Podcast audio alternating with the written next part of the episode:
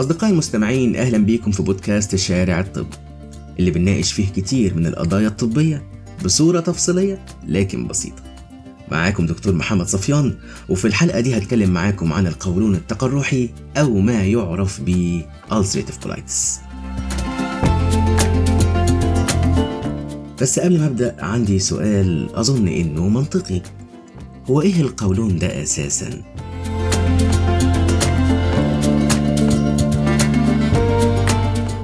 وهنا يحضرني موقف.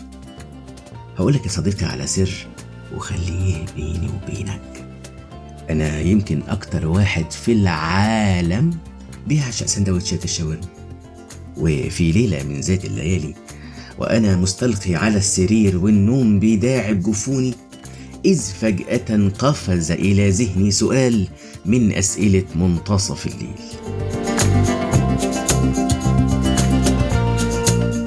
يا ترى إيه مصير آخر قطمة قطمتها من سندوتش الشاورما الأخير؟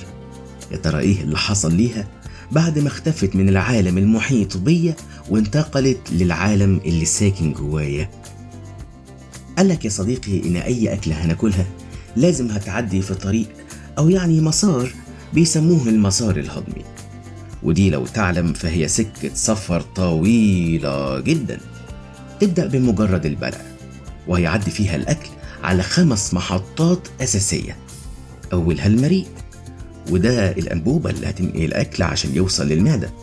وهناك في المعدة كل الأكل اللي أكلناه هيطحن ويتكسر لأجزاء أصغر وأصغر وهيتحول لعصير قوامه سميك حبتين. اسمه العصارة الهضمية أو الكايموس أو ال gastric juice من هنا يبدأ دور الأمعاء الدقيقة. اللي هتستلم الأكل من المعدة وتفضل محتفظة بيه جواها ما بين ساعتين ولحد ست ساعات كاملين. متخيل؟ تقعد في الست ساعات دول تمتص خلاصة الأكل المهضوم وتنقل لجسمنا كل المواد المغذية اللي جواه. إيش فيتامينات على معادن بروتينات ونشويات إلى آخره. وبكده نيجي لآخر محطة هيوصل ليها الأكل في رحلته الطويلة. أخيرا وصلنا للقولون على جنب يا أسطى. اللي جوه القولون دلوقتي مش مواد مفيدة قوي بالضرورة لكن لسه عندنا واحد من أهم العناصر الموجودة في الغذاء المهضوم. آه المية. المية وكل السوائل اللي كانت موجودة في العصارة الهضمية. ودي لو خسرناها هنتعرض مع الوقت لدرجة عنيفة جدا من الجفاف. وهنا بقى يجي دور القولون. مصنع متكامل. كل شغله إنه يمتص السوائل دي وكل اللي جواها من بواقي المواد المغذية واللي بعد ما يخلص شغله عليها هتتحول لمجرد فضلات يطردها الجسم على هيئة براز. معلومة على جنب. في لغتنا الجميلة النطق الصحيح هو براز بكسر الباء طيب السؤال يا عزيزي يحصل إيه يا ترى لو شلنا بطانة القولون مش محتاج أقول لك إن القولون مش هيقدر يقوم بوظيفته. ما هي البطانة دي هي اللي جواها كل الخلايا المجهزة إنها تمتص السوائل اللي جسمك محتاجها. وبالتالي من غير بطانة سليمة القولون هيشتغل إزاي؟ ده تقريبا يا صديقي اللي بيحصل في حالة القولون التقرحي جهاز المناعة بتاعنا واللي مفروض يهاجم أي جراثيم تحاول تضرنا بيحصل له نوع من أنواع الخلل. ويهاجم القولون ذات نفسه. خلل؟ خلل زي إيه؟ اللي بيحصل إن جهاز المناعة بيكون نشط بدرجة أشد بكتير من اللازم. درجة تخليه تقريبا متوحش. ما يفرقش بين الحاجات اللي المفروض يهاجمها والحاجات اللي المفروض ما يهاجمهاش. ده بيهاجم حتى أعضاء الجسم نفسها واللي مفروض إنه بيحميها في الظروف التقليدية. ويا سلام بقى. يا سلام لو بالصدفة حصلت حاجة تحفز جهاز المناعة المتوحش ده زي وجود أي عدوى أو ميكروبات في القولون. فيجي الأستاذ بدل ما يهاجم الميكروبات بس لا ده يهاجم الميكروبات دي ويهاجم القولون ذات نفسه معاها.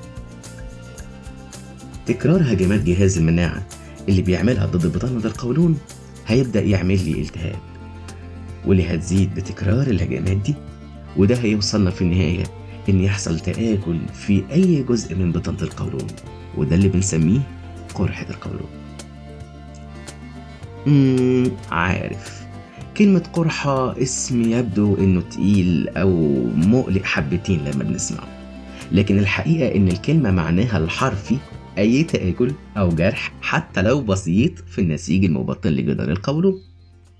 من هنا جت التسمية القولون التقرحي. يعني القولون اللي بتنطق منهكة ومجروحة من كتر ما جهاز المناعة بيهاجمها.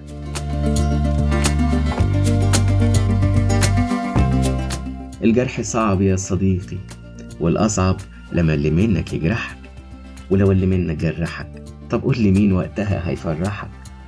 ولهذا ونتيجة لهذه الجروح والقرح التي انتشرت في بطانة القولون ولأنه مش قادر يمتص السوائل من الغذاء بتاعي هلاقي نفسي رايح جاي على الحمام إسهال عنيف ومستمر يا صديقي ومش بعيد يكون لونه أحمر لون الدم اللي سايل على جبين بطانة القولون المنهكة طيب هشتكي من إيه كمان؟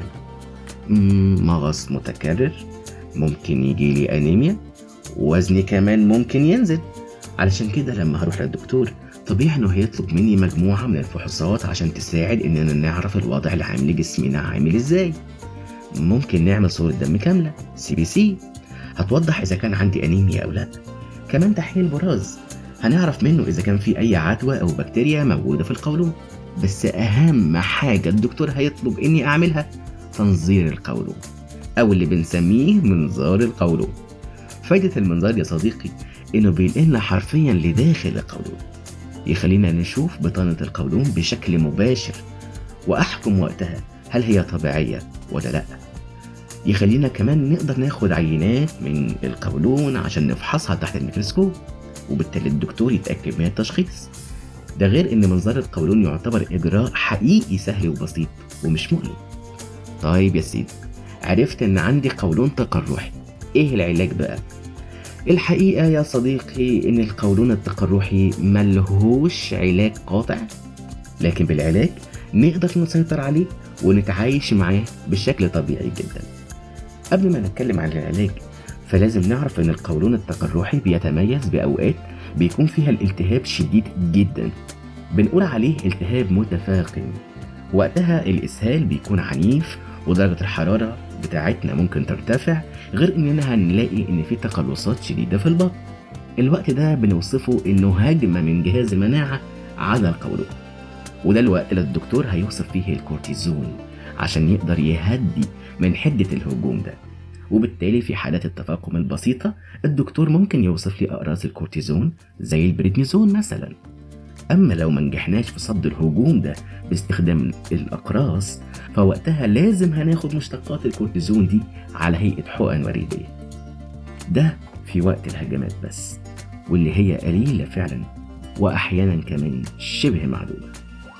أما بقى الأوقات الأغلب فبتكون حالة القولون مستقرة والوضع بشكل كبير بيكون أقرب للطبيعي وبالتالي العلاج هيختلف على حسب الحالة في أوقات التفاقم الدكتور هيستخدم مشتقات الكورتيزون.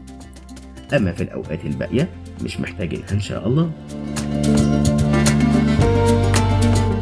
طيب إيه اللي يمنع تكرار الهجمات دي؟ هقول لك بس أتمنى ما تتوهش مني.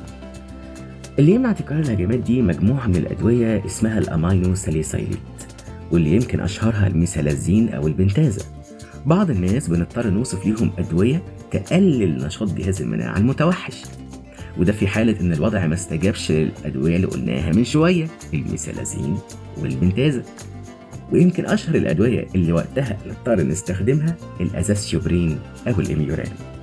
طيب لو الوضع كان أشد أو جسمي ما تقبلش الأدوية دي. ده الوقت بقى اللي الدكتور هيستخدم فيه أدوية جديدة تماما عملت ثورة في عالم القولون التقرحي بنسميها المستحضرات الحيوية أو العلاج البيولوجي واللي يمكن أشهرها الإنفليكسيماب والهيوميرا. دور الأدوية دي يا صديقي إنها بتعمل تعديل في شغل جهاز المناعة بحيث أقلل من النشاط المبالغ فيه. تهت مني يا صديقي؟ أني آسف. كل اللي عاوزك تعرفه إن العلاج دايما هيختلف من شخص للتاني على حسب الحالة وإننا بنبدأ بالأدوية البسيطة وننتقل تدريجيا من سلمة لسلمة تانية على حسب نتيجة العلاج.